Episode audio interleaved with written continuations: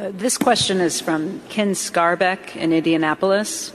He says, with the full understanding that Warren had no input on the Amazon purchase and that relative to Berkshire, it's likely a small stake, the investment still caught me off guard. I'm wondering if I should begin to think differently about Berkshire looking out, say, 20 years. Might we be seeing a shift in investment philosophy away from value investing principles that the current management has practiced for 70 years? Amazon is a great company, yet it would seem its heady shares 10 years into a bull market appear to conflict with being fearful when others are greedy. Considering this and other recent investments like StoneCo, should we be preparing for a change in the price versus value decisions that built Berkshire? Yeah. It's interesting that the term value investing came up because I can assure you that both managers who and one of them bought uh, some Amazon stock in the last quarter, which will get reported in another week or 10 days. Uh, he is a value investor. Uh, the idea that value is somehow connected to book value or low price earnings ratios or anything, uh, as Charlie has said, all investing is value investing. I mean, you're putting out some money now to get more later on, and you're making a calculation as to the probabilities of getting that money and when you'll get it and what interest rates will be in between and all the same calculation goes into it whether you're buying some bank at 70% of book value or you're buying Amazon at some very high multiple of reported earnings.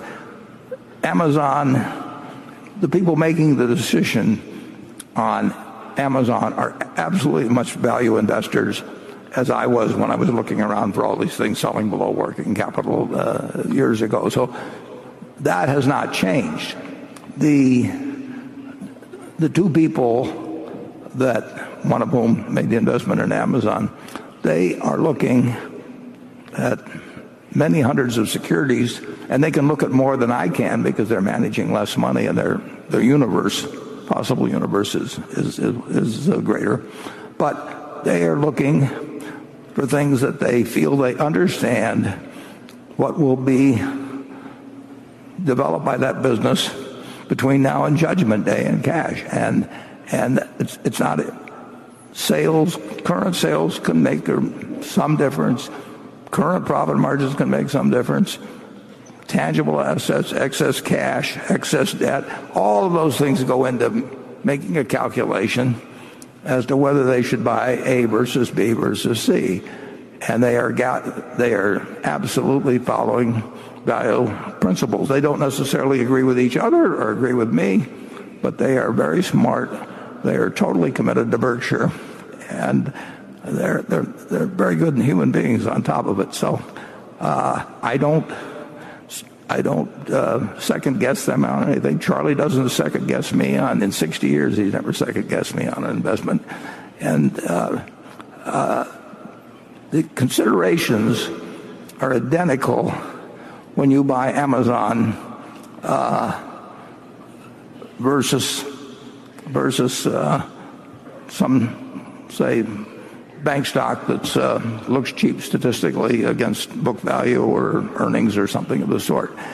In the end, it all goes back to Aesop, who in 600 BC said, you know, that a bird in the hand is worth two in the bush.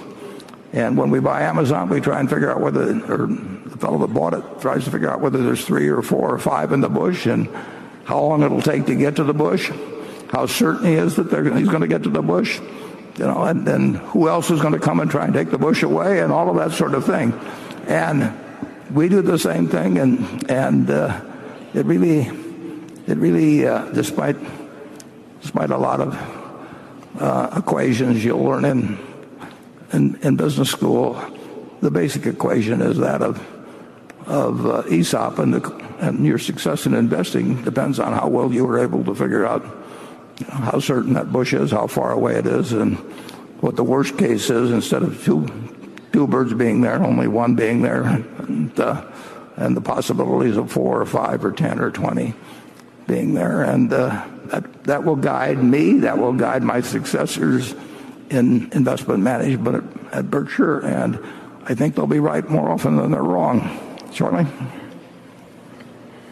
Well, I, I, Warren and I are a little older than some people. And damn near everybody. and we're not the most flexible, probably in the whole world. And of course, if something as extreme as this internet development happens, and you don't catch it, why other people are going to blow by you. And I don't mind not having caught Amazon early.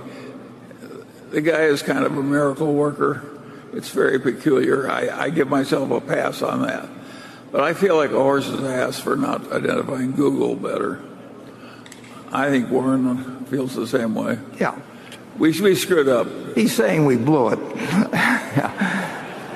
and we did have some insights into that because we were using them at Geico and we were seeing the results produced and we saw that we were paying $10 a click or whatever it might have been for something that had a marginal cost to them of exactly zero. And, and uh, we saw it was working for us. So we, we can see in our own operations how well that Google advertising was working. And we just sat there sucking our thumbs. Right. So we're ashamed. We, we atone. We're trying to atone. Maybe Apple was atonement. When he says sucking her thumbs, I'm just glad he didn't use some other example.